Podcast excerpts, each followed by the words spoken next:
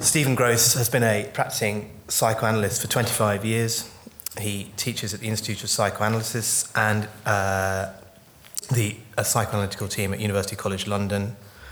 He's had stories appear in Granta, amongst other uh, literary journals. And his first book, uh, The Examined Life, a series of stories about his encounters as a psychoanalyst over the last 25 years has reached critical acclaim in this country and also in the States. Um, a very warm welcome, please, to Mr. Stephen Grosz.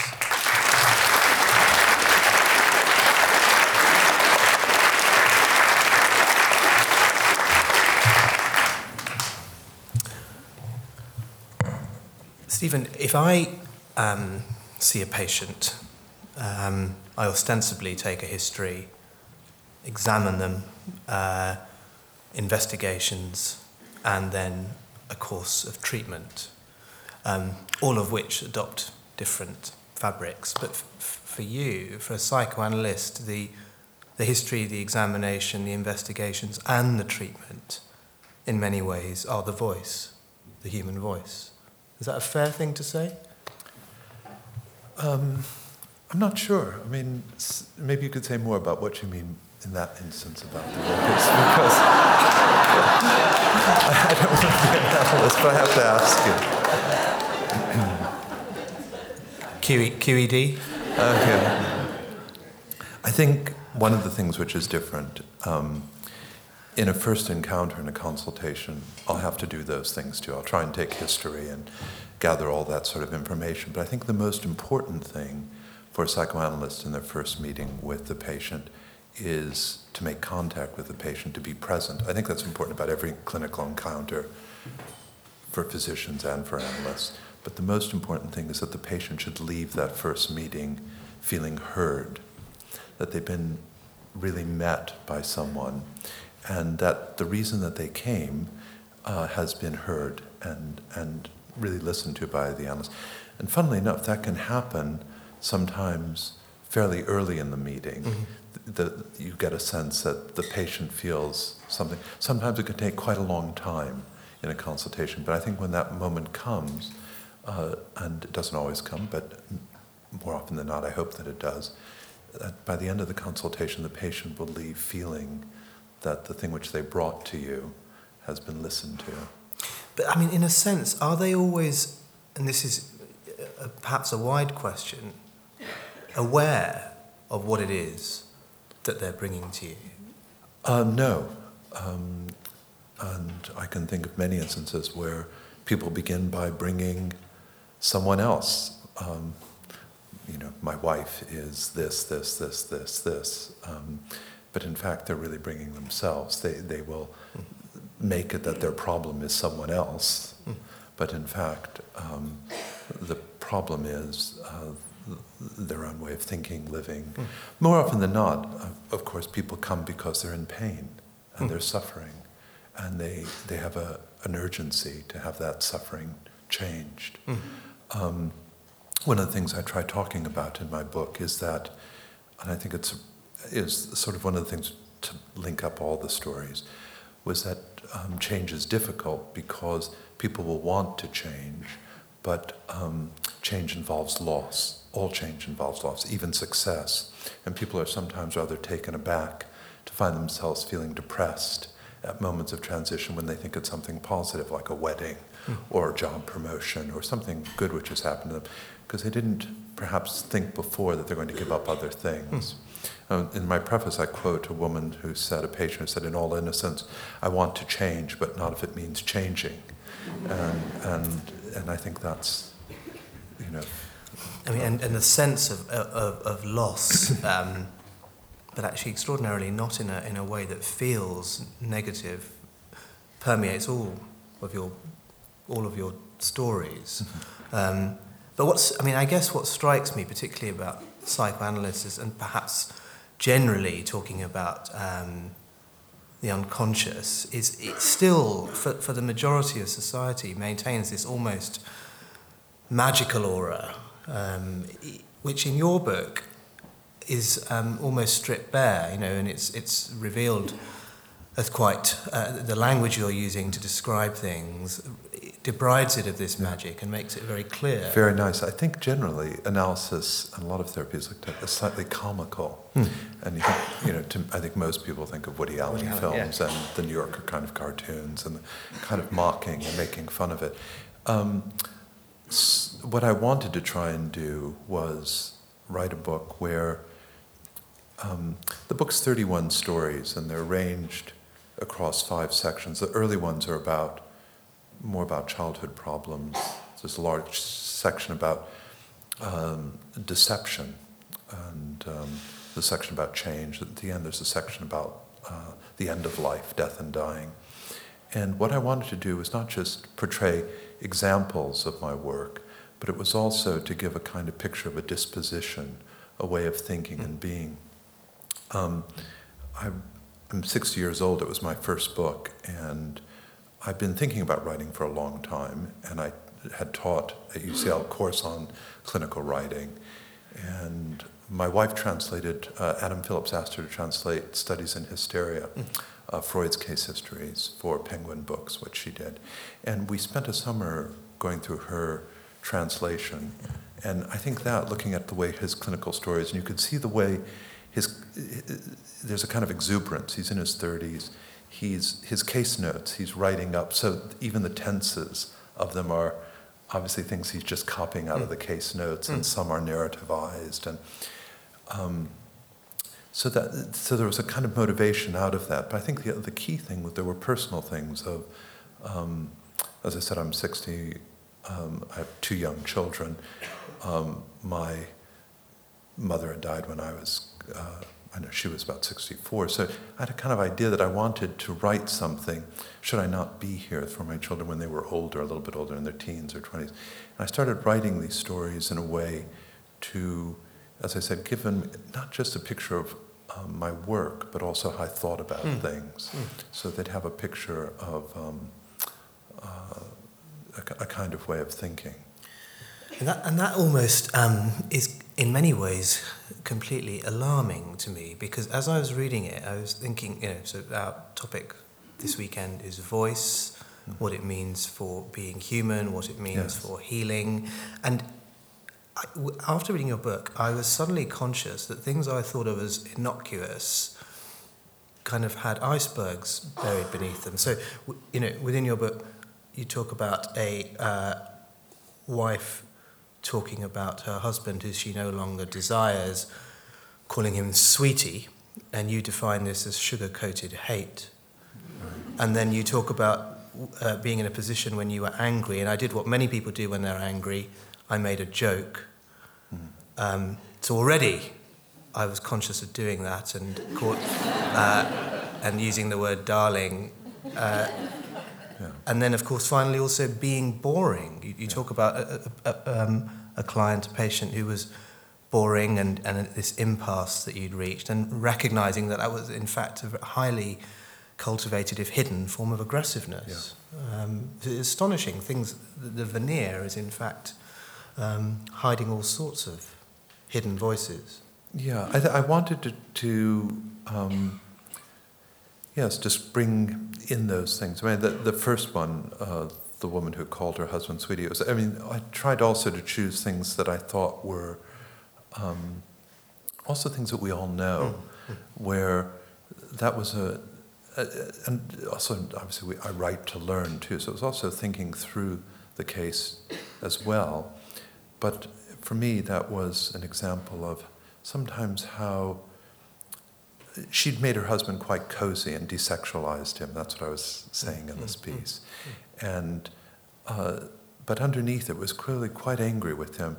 And what I was trying to get at there was something which, uh, to understand how she was angry with her husband as a way of turning all of her affection towards her child. And she recognized something wasn't right. She could see it, and she was talking about it, wanted it to change, but didn't know how they'd gotten into this Mm. impasse. Yes. Uh, and so, and a lot of it is that. I think that's one of the things I think which surprised people, but um, is, is so important. It is uh, the analyst and patient will often hit an impasse, and it's the understanding of that. So, a lot of the pieces in the book are about, as you said, um, a patient who's boring, a patient who will lie to me, a patient where I believe her husband's having an affair, but Mm. she's unaware of Yes. it, where, where you have clinical problems and you're struggling with how to sort them out Yes. and, and how to work it out with the patient and how to understand the thing together. I mean, in a moment, I might, if it's all right, ask you to Mm. read one. But I, I just briefly, it just strikes me that, well, several things. One, in my encounters, our encounters with patients in a more uh, frankly clinical um, context, that these kind of subconscious um, voices are barely recognized by us. And indeed, my responses uh, of sadness, rage, um, ambivalence to my patients then will enter uh, the consultation room and the discussion in a way that um, I have very little hold on or grasp on. And only yesterday, um, people were talking about this notion, our students were talking about this very often used term of patients being poor historians or bad historians, um, what it is that uh, as health professionals we do with the tremendous effective component of what we're contending with daily.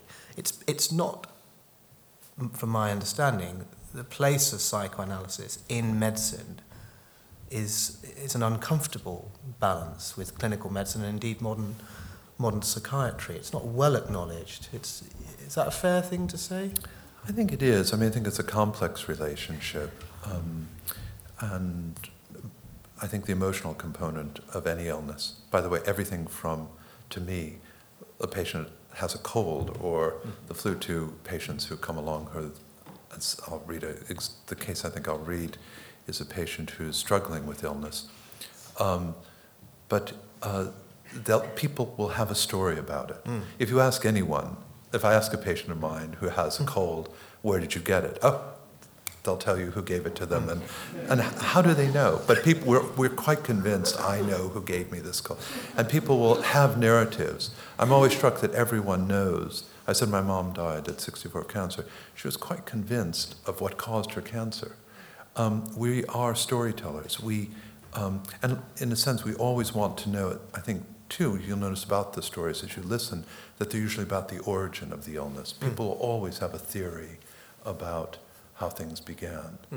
Um, the most powerful one is people, uh, you know, patients of mine who become pregnant will remember the time they became pregnant, and they, they have it's quite convinced to them, and you know, people will have we in a sense I think we feel more complete yeah. or in control. Yeah.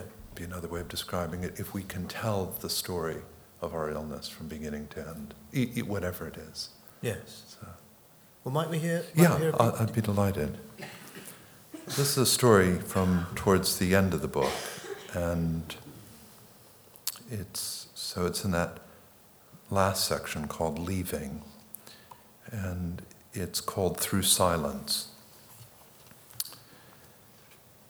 Anthony M. had been seeing me for three months when, after much discussion, he went to get tested for HIV. Several days later, he sat on the couch and sobbed into his hands. At age 29, he had just been told that he was HIV positive.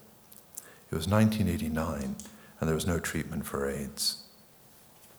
His doctor in London wouldn't tell him how much longer he could expect to live, so he asked an old friend, a physician in San Francisco. With his immune system, his friend told him, he could expect to live for two years and hope to live four. In the weeks immediately following his test results, he reported many dreams of airplanes falling out of the sky, tornadoes churning up the earth. He had one dream in which everyone had AIDS, and we understood this to mean that if everyone had AIDS, then no one had AIDS. Anthony felt isolated, frightened, and alone. During this time, Anthony continued to speak about his life and his feelings, but his flow of words became slower and slower until one day he became altogether silent. Sometimes he would come in, speak with me about his work or family, a relationship or a doctor's appointment, and then go quiet. On other days, he might lie down and be silent for the entire 50 minutes. I just feel so sad, he told me at the end of one such session. It's difficult for me to convey the feeling of these sessions, the overwhelming stillness and heaviness in the consulting room. There's nothing numbing about the silences. If anything, I listened more attentively. I sat forward on the edge of my chair. There are silences that are anxious, where the patient, arms folded, eyes open, refuses to speak. And there are uncomfortable silences following the disclosure of something intimate or sexual, say. Anthony's silences were wholly different. He wasn't resisting or self conscious. Under ordinary circumstances, I might ask a patient who has been silent for some time what they're thinking or feeling, and once or twice I did this with Anthony, but I soon realized that my speaking was an intrusion, a disturbance. As I sat with him day after day, Anthony's silences grew deeper and deeper. One day, lying very still, his breathing slow and regular, he fell into a deep sleep.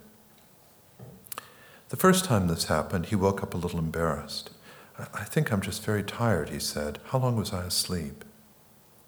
But soon, he was regularly sleeping 10 or 15 minutes in most sessions, and usually one full session once or twice a week. He told me that it didn't feel like sleep. It was more like passing out, being given a general anesthetic. He was never sure how long he'd been asleep. My first thought was that he was sleeping in his sessions because he was too anxious to sleep through the night at home. He felt safe with me. I would watch over him while he slept. Sometimes he'd dream while on the couch. On one occasion, about nine months into his analysis, Anthony was lying on his side, and he looked across the room at my bookcase, closed his eyes, and went to sleep. When he woke up 20 minutes later, he told me that he'd dreamed that he was looking in a medical textbook, and in the book there was a cutaway photograph of a fetus inside its mother. And even though it was in a book, the image was moving. He watched blood passing between the mother and the baby via the umbilical cord. And the caption underneath the image read, This baby is being infected by the mother's blood because the mother is HIV positive. And then a wind came up, turning the book's pages, like in the movies, when the wind blows the pages of a calendar. And then he woke up. Based on what I knew about Anthony and my ideas about the transference, how we all construct each other according to early blueprints, I took this dream as an expression of his desire to be close to me, but also to keep me at a distance. He wanted to feel contained by me, but he was afraid that I was poisonous. And we worked out that he was frightened of my words, that, is, that my words might harm him, make him ill, like the fetus who is being infected by the mother. He said, I get scared that if we talk about it, or even if we think about it, I'll get ill. I thought I understood what was happening in the analysis, and I wrote it up as a lecture. But shortly after my lecture was published in the International Journal of Psychoanalysis, I began to feel uneasy about what I'd written. Anthony would still fall asleep during his sessions. As far as I could see, the interpretations I was making were having little effect. I found myself feeling more and more lost in his silences. After sitting with patients for thousands and thousands of hours, I developed an internal clock for 50 minutes. But with Anthony, my clock broke. Now, a whole session could go by in what felt like minutes, or just the opposite. On one occasion, as I was about to tell Anthony we'd have to stop, I looked at my watch and discovered only a few minutes had passed. Though I didn't say it to him, I had the thought that he wanted to stop time, stay forever in the present, where he was not ill or dying. Three years into Anthony's psychoanalysis, his immune system collapsed. His CD4 cell count hadn't been in the normal range of 500 to 1500 cells per cubic millimeter of blood for some time, but suddenly it dropped from 175 to 43. When an individual infected with HIV had a CD4 count of less than 200, he was diagnosed as having AIDS. And although Anthony looked well and was not ill, it was becoming more and more likely that he would soon contract pneumocystis pneumonia or some other potentially fatal infection. A few days after hearing that Anthony's CD4s were critically low, I received a letter inviting me abroad to a clinical seminar, and I decided to present Anthony's case. I wanted to do so because I had the impression that the work we were doing was unusual, that more often than not, HIV positive patients were being offered counseling that emphasized advice and reassurance. Anthony called it sugarcoating. He told me that he found realism, no matter how painful, was almost always more reassuring than reassurance. In any case, I was convinced that psychoanalysts would be seeing more and more of these patients. During a coffee break, an eminent American psychoanalyst came up to me and said, A few of us were talking after your presentation, and I want to ask you, why are you wasting your time on this patient? He's going to die. Why not help somebody who's got a future? His question shocked and angered me. It felt cruel. It seemed clear to Anthony and me that his analysis had helped him to overcome his anxiety and his depression, so that he was better able to make use of his physicians. Analysis also helped him to live with the unknown. In his words, live well while you can, die well when you have to. Still, the American analyst's question stayed in my mind and made me realize how protective I'd become of my patient. A few weeks later, Anthony asked me whether I would continue to see him when he was eventually admitted to hospital, and I told him that I would come each day for his session. We'd continue seeing each other as we were now, five times a week. What if the hospital won't let you? I don't think anyone can stop me coming to see you during visiting hours, pulling up a chair behind you and us continuing to talk. Maybe they'd let us have a room but if not, we could just draw the curtain around us, couldn't we? You want to know that I will be with you as long as you need me. And I will. And he replied, he knew I would be with him. And then he cried. It was after this exchange that we were better able to put into words what he wanted. He'd rather commit suicide towards the end, he told me, than feel that the HIV had won. He didn't want to die frightened or alone. As much as possible, he wanted to avoid pain. He didn't want to die in a state of panic or persecution, but to be able to live my death. Anthony considers himself lucky. 22 years since we first met, his viral load is undetectable, and his CD4 count is within the normal range. He's in good health. Because he no longer fears that his illness will become a reality if he thinks or talks about it, he has become proactive in his medical care. And the right drugs came at the right time.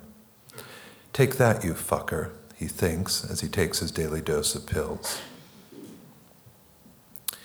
We still meet, but less frequently, and though rare, there are still occasions when he'll fall asleep for a few minutes in a session, usually on the day of a blood test or its result or after hearing the news of the death of a relative or a friend. When it happens now, it's a marker reminding us both that death is nearer than we'd like to believe.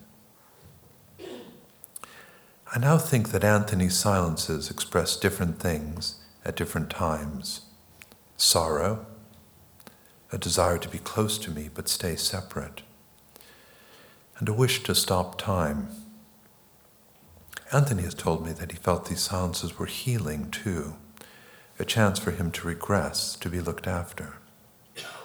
The deepening quiet was a sign of Anthony's deepening trust. It may be that his silences were also a way of rehearsing the moment of his death, but most of all, they were something that we went through together. And in doing so, Anthony found that he could more easily bear the idea of his death accept the silence because he felt himself alive in the mind of another.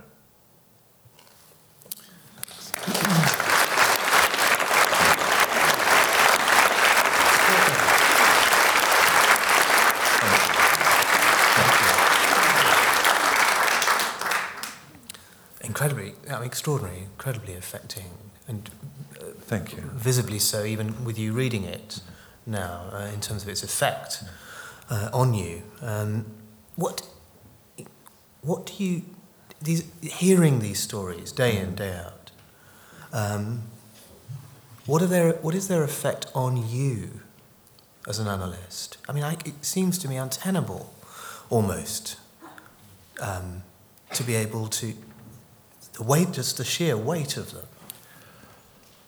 Um, that's a good question. I think, and I would think this would be true for you and for people in uh, medicine and in any of the uh, the caring professions, you don't know at the beginning of your career what a lifetime in that career is going to do. You know, the exposure day in, day out to certain things that you'll see and feel. You can't imagine it. Um, I think that's um, so. That's a, something which I do think about. Uh, I sometimes think of doctors because I think of someone who comes into an emergency room with a broken arm. I wouldn't know what to do. Um, you would. Um, I do know what to do when someone comes into my consulting room in a state of pain and, and have ideas about, you know, obviously how to think about that with them and ways in which I might help them. So there's a kind of, I think after a while, a kind of organizing mind and a way of thinking about things. But it is a good question. I don't think we know when we start our work one of the things, obviously, is I learned a huge amount from this patient. Mm. I was aware that I picked up and used his sugar coating, reading it now, because you yes. mentioned it earlier. Yes. So, one of the things when I talked about in the other case, uh, sugar coated hate, is probably from him, um, that even words like that. So, we'll pick up and use things. I learn hugely from my patients. Um, and uh, you know, and I'm grateful to him. He would say, in a way, of course, we all have HIV because we're all going to die, and he would have, you know, he has a kind of disposition now, and a way of thinking about this, which has had a huge influence on me, and you know, as, as many patients have. So in no way, so you, so acknowledging on the one hand, the weight, the weight, but almost in what you're saying, what we what we glean from our patients about what it means to be human is in somehow medicinal to that weight for us, potentially. Yeah, I think, I think it is. I, I think to see how other people face these great crises in life um, will teach us, you know, yes. will teach us a huge amount, as, as a great humanizing and, uh, and pushes us to learn more and think more. And do you, are there positions where you find yourselves particularly fond of certain patients um, and uh, disliking of others? Um, it would be odd if I didn't. Um, but it, that's also very helpful. Like the, you mentioned, there's a patient who's boring. Um, uh, he comes because his girlfriend's dropped him and, you know, screams at him, you know, don't you see you're boring people? Um, his boss tells him he's not going to make partner in the law firm that he's in because he, you know, he bores people. You know, people aren't bringing their problems to him. He's, he's heard this. It would be surprising if I found him the most interesting person in the world. I mean, obviously, you know, I, in a way, it's only by my being bored, and he was. He and what was interesting, of course, in that instance was some he had a very interesting life and interesting family history what he did was interesting, but he didn't know how to do that, make it interesting. There were reasons why he didn't, and there was psychologically that was extremely important yeah. for us. To, so in a sense, I have to feel that, and if I can then think of, begin thinking like, what is he doing? I can just summarize very quickly, but what he was doing was very hmm. interesting. He was, in a nutshell, not letting the present matter. How did he do that? So he well, he quickly figured out, for example, that if you tell a psychoanalyst to dream, the analyst won't speak. So he would drag out a dream as long as possible. And I would listen. And every time I started, he'd say, Oh, there's one more thing about the dream. And, and there's a way of doing But I found that was really interesting because it took me a while to figure that out, or also memories and going. But by going into the dream or going into memories, he was not letting the present between us matter. And it helped me to see that outside the room, he didn't let the present matter between himself, say, and his girlfriend, or his colleagues at work, or that he couldn't be present now with people. He, he couldn't do that. And um, uh, there was a kind of aggressiveness almost about doing that. So to, to take, to, to say in a sense, this does not matter. Mm. Uh, and there were reasons for that, that which we then went on to figure out. And that's extraordinarily both sophisticated and um, powerful because want you know these, these processes are not conscious No. yet incredibly evolved in terms in, in how they can impact on your Yeah. behavior. Yeah, I, they are, and I I think in a way, um, just I, I, you know, we do have conscious ideas about what we do, but I think these things which sometimes we don't see at first, or we just take it as that is how someone is, Mm. can be reactions to a whole way of growing up and living and being that they have found as a kind of compromise to feel safer. It wasn't pleasant for him, but it felt better than whatever he thought the con- the opposite would be, or somehow doing something different would be. To be in contact with people would cause him pain, Mm. and so in a way, it was his defense against uh, being in the present with Mm. other people. And just before we take some questions, particularly the flip side, I guess, of voice is silence, Mm. and how um, difficult and awkward um, we can find it um, when, in our conversations with patients and consultations, silences arise, and a Right. tremendous urge to fill it Yes. um, with something or the other. And yet, in fact, the silences, particularly in that case you just read, uh, speak volumes. Mm. I think um, I, I've changed on all the. You know, I think I was probably a bit. sh- uh, I think it takes time to figure out, as, as I say, even in, in that case too, with certain people, I might have asked, "What? Tell me what you're thinking." In a silence, can you put into words what you're thinking or feeling right now? Can you say something to me? Or um, there are things which analysts do. Sometimes someone will say, "Well, no, I'm blank. I'm not thinking of anything." You can then say, "Can you say what I'm thinking? Tell me a little bit what." Oh, you're thinking this, and, and they can give you a very rich picture of something going on in your mind. But sometimes uh, it is here. It would have been intrusive to speak, and I do think there there are many, many, many different kinds of silences, as I try to portray there, um, and some can be uh, protective or anxious or uh, you know, embarrassed silences after, as I said, the disclosure of something intimate. Um, there's all just so many different kinds of things, but it takes a while to learn with each patient, I think, who they are and what these things mean to them, Mm. and even mean to them on that day at that moment, which might be very different. Yes. So, Thank you. I wonder, could we have the house lights up, please? Um, questions? Isn't that interesting? there's some kind of sense, I think. There's Just some. here at the front. Yeah. Can we have a microphone, please? Thank you. Thanks, Lucy. Hi. Uh, hello. Um, just quite interestingly, during those silences, which can go on for 50, perhaps 50 minutes, Yeah. It must be quite, I'd find it quite hard to stay alert for 50 minutes in Mm. silence. So some, some, okay, I'm going to ask you, what, Yeah. what do you think during those times to keep your mind stimulated enough to, uh, I suppose you keep exercising your mind about the questions, when you're going to pace the next question, you're observing their non-verbal communication, that sort of thing. I think like the patient that I, I the story that I read about that patient, uh, as I said, sometimes those sessions could pass in what felt like minutes. Um, I think I said I've, I've spent, I don't know, 50,000 or more hours with patients. And it does, things can be very different with each person. So with him, it felt like, it's literally sometimes it felt like the session went by like that. Uh, at other times, it would just crawl by. Um, and I th- then started thinking about that and my experience of time being with him, and was that some sort of function about, you know, something going on?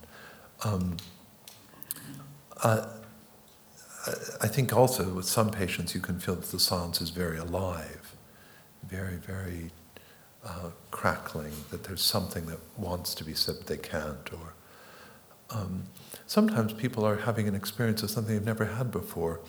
Um, I've had many experiences seeing patients um, privately in the NHS where you'll see somebody who has never been alone with another person and been silent.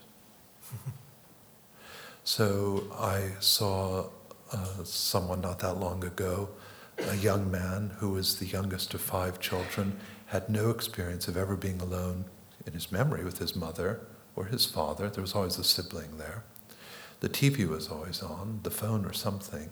So to be with another person in a room for an hour and just the two of you and someone listening to you, um, and that you might even experiment in what happens when you don't say anything, um, is an amazing thing. I mean, can feel so incredibly powerful to someone that someone would set aside that moment just to listen to them and whatever they want to talk about, literally whatever they want to talk about.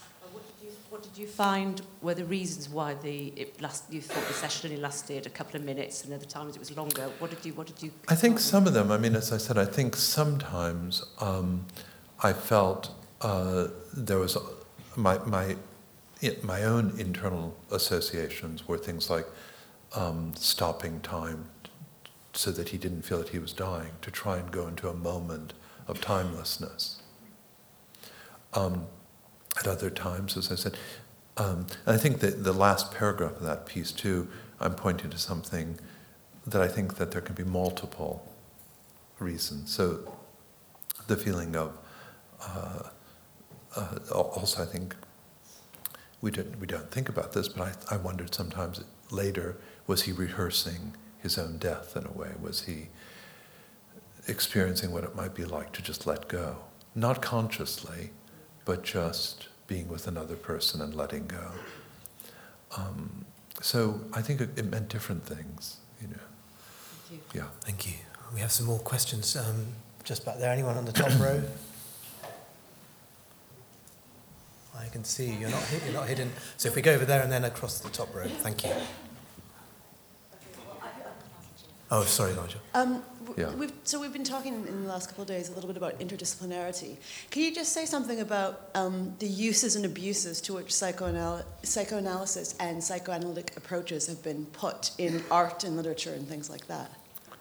The uses and abuses. Um, it's very big. I'm not sure. I mean, it's interesting because I read lots of. I mean, what I tried to do in my book was um, strip out all the sort of theory that the one time I ever used a technical word, I used in that piece that I read, the word transference. It's the only time in the entire book. I made a very clear point of trying to strip out anything that would get between a reader and the experience that I was trying to describe.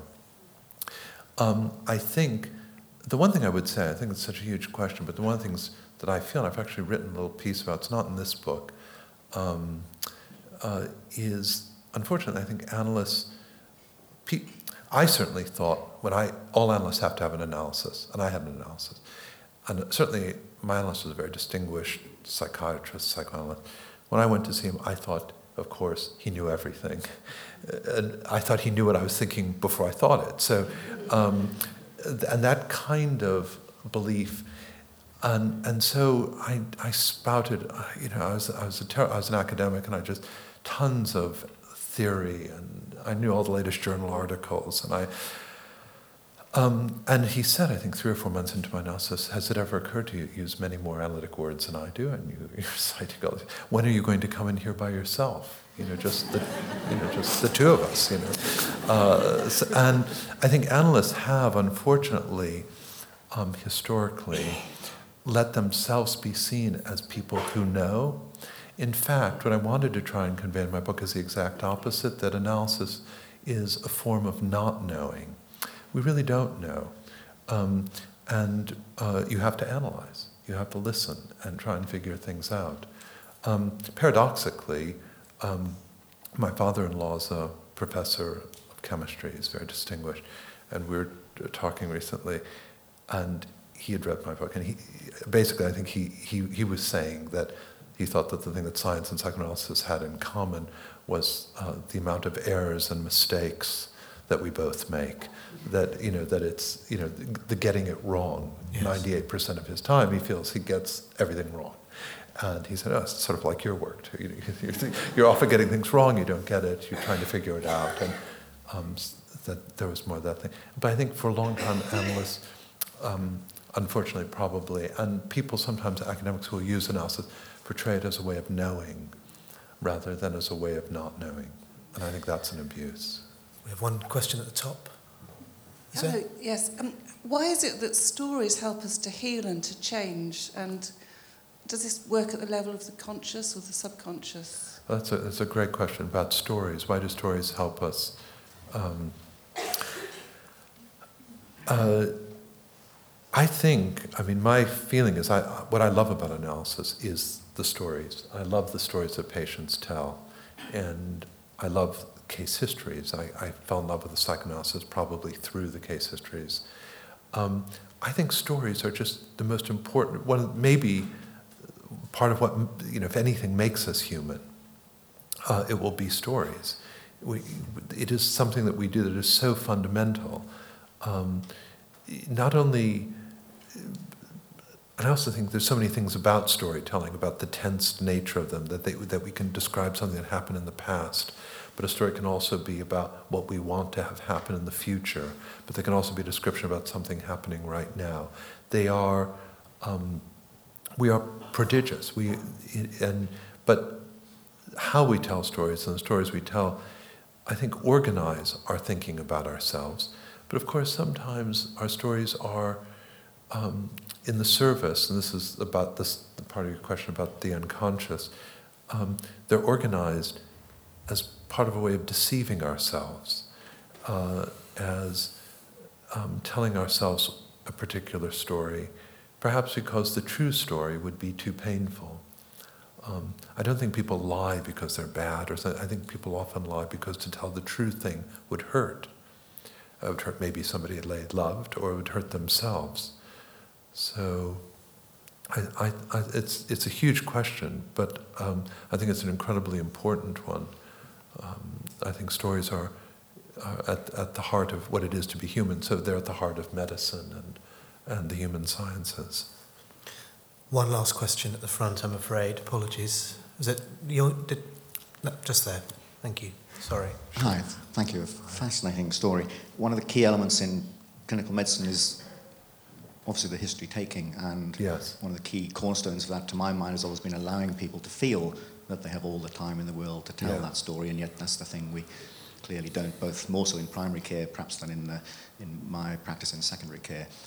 I'm interested in your sort of approach to that for a clinician, because clearly, yeah. clearly we have a history that we need to get quite key and rapidly, but also in the sense, also from the psychoanalytical point of view, what is it about 50 minutes that seems to be the magic time? Right, okay. Two questions. One's about history taking. I love when patients are referred to me by psychiatric colleagues and they come with a, a wonderfully taken history. Part of the reason is, as I said, in my first consultation with the patient, I have two competing things, which is a bit different. I will be trying to take a history and get a good picture of you know, their life and things which have contributed.